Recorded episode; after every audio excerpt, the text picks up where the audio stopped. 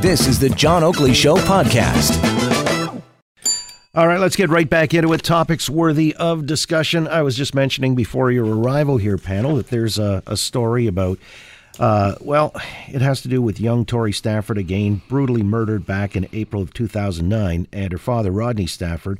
You recall a few months back when Terri-Lynne McClintic, one of the co-conspirators and a person who was also uh, found guilty of uh, murder in the first degree, was transferred from uh, the Grand Valley uh, Correctional Institution to a healing lodge, a native healing lodge in Saskatchewan, and all the appropriate outrage ensued. Well, it turns out now Rodney Stafford has found out that uh, her co-conspirator uh, and killer in this case, Michael Rafferty, was also sent from maximum security to medium security, but last March. Last March, and he says he's so ashamed to be Canadian right now. As a matter of fact, he is uh, suggesting there be an overhaul of Correction Service Canada. Now, the Public Safety Minister, Ralph Goodale, was asked similarly about this when Terri-Lynne McClintic and that whole thing blew up. Uh, he was, I guess, put to, uh, I guess they, they were putting the question to him again as well in the House of Commons earlier today, and he said this. I will uh, examine the facts of this case to ensure that all the proper rules and procedures have been followed and that Canadians are safe. Is that a good enough answer, Mike Van Soelen, that all the proper rules and procedures were followed? I mean, doesn't he, as a public security and safety minister, just stand up and say, yeah, we got to get this guy's ass back into max? one hundred percent. Uh, I can't believe being so tin-eared on this as he is uh, in this moment. This was a, you know, we don't need to be reminded of, of how horrid a crime this was. But this really is as low uh, as you get as a human being to uh, to have done this. And, you know, I, I have an idea that you're going away for twenty-five years. I mean, one, it's only twenty-five years. I, I, I put forward it should even be longer. But that you're going to maximum security. And it's not just you're in maximum security because, I don't know, you're the greatest chance of escaping. We want you to go to the toughest place, you, you know, the you know the, the worst setting, uh, you know, because it's a punishment.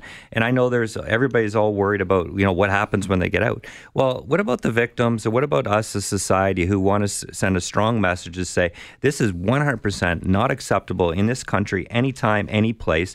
And if you do it, if you get caught, we're going to throw you away, and it's going to be a dark hole, and you're going to be there for a long time. Yeah, I mean, viscerally, I can't disagree with any of that. I mean, he's just standing, this is the Public Safety Minister, Goodale, on process or procedure, and that he's taking an arm's length kind of approach, that this is their whole universe to have to deal with. Uh, Am I wrong to suggest he better get his ass in there and sort of address this issue, Adrian? You would have thought, no, you're not wrong to suggest that, but you would have thought that when we went through this whole catastrophe with Terri-Lynne McClintic, that Goodale would have been so properly briefed on this entire file that he would have, his office could have taken proactive measures to ensure that not only does the Stafford family not have to go through this again, but we as a society don't need to, you know, continue to think about these pieces of crap. Mm.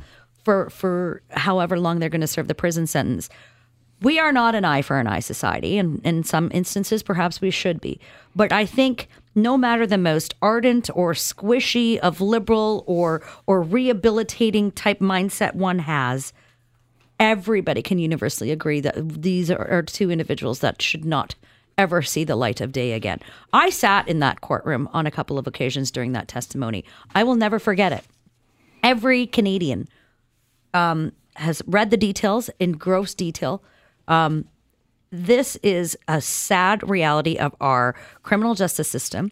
And Ralph Goodale is the one person in this country that is afforded an opportunity to change it. And he's done nothing. David Sparrow, the idea that the family only found out about it almost by happenstance because they were assured that uh, there was nothing on the file, nothing to uh, really report on Rafferty, although he asked. And uh, so somebody said, well, I'll get back to you. Oh, yeah, by the way, uh, just found this. He was transferred last March to medium security. Don't we have to do better by the families of this type of victimhood? Absolutely we do. And, you know, I personally as a citizen am hurt every time I hear about the process letting down the victims, letting down the families uh, when cases like this take place. This was a terrible crime. You know, if you get twenty-five years, you should serve twenty-five years.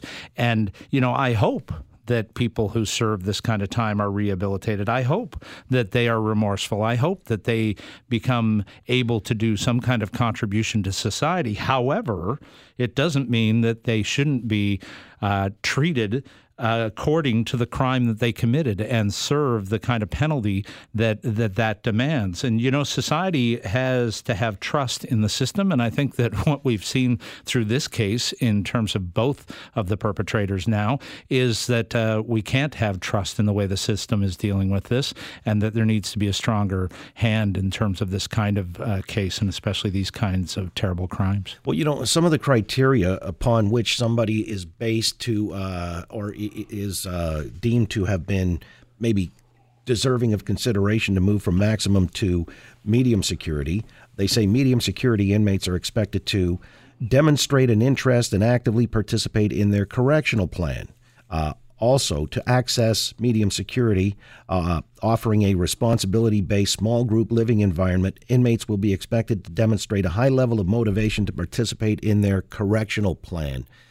Does that say anything that, you know, other than kind of motherhood statements that uh, if they're a good boy on their best behavior, hey, then we'll just schlep them on to medium security? I, I you know, when I read this, I didn't really know how to react except to say it doesn't really tell me anything apart well, from uh, some overpaid bureaucrat really took a lot of time to write that. Right. That's how you react to that. Right. Right. And and, and and around year twenty-three, let's uh, let's look at that criteria and have a conversation with Mister Flaherty. Let's come back in just a moment. Uh, more topics worthy of discussion for Pizzaville, including Canada signing on to this deal on migrants. Uh, it has to do with, uh, well, it's non-binding, as they say, but uh, there may other be, be some other consideration surrounding it. So we'll delve into that with Adrienne Batra, Dave Sparrow, and Mike Van Soelen in a moment here on The Oakley Show. Global News Radio, six forty Toronto. Thanks for listening to the John Oakley Show podcast. Be sure to rate, review, and subscribe for free at Apple Podcasts, Google Podcasts, and anywhere else you get your on-demand audio.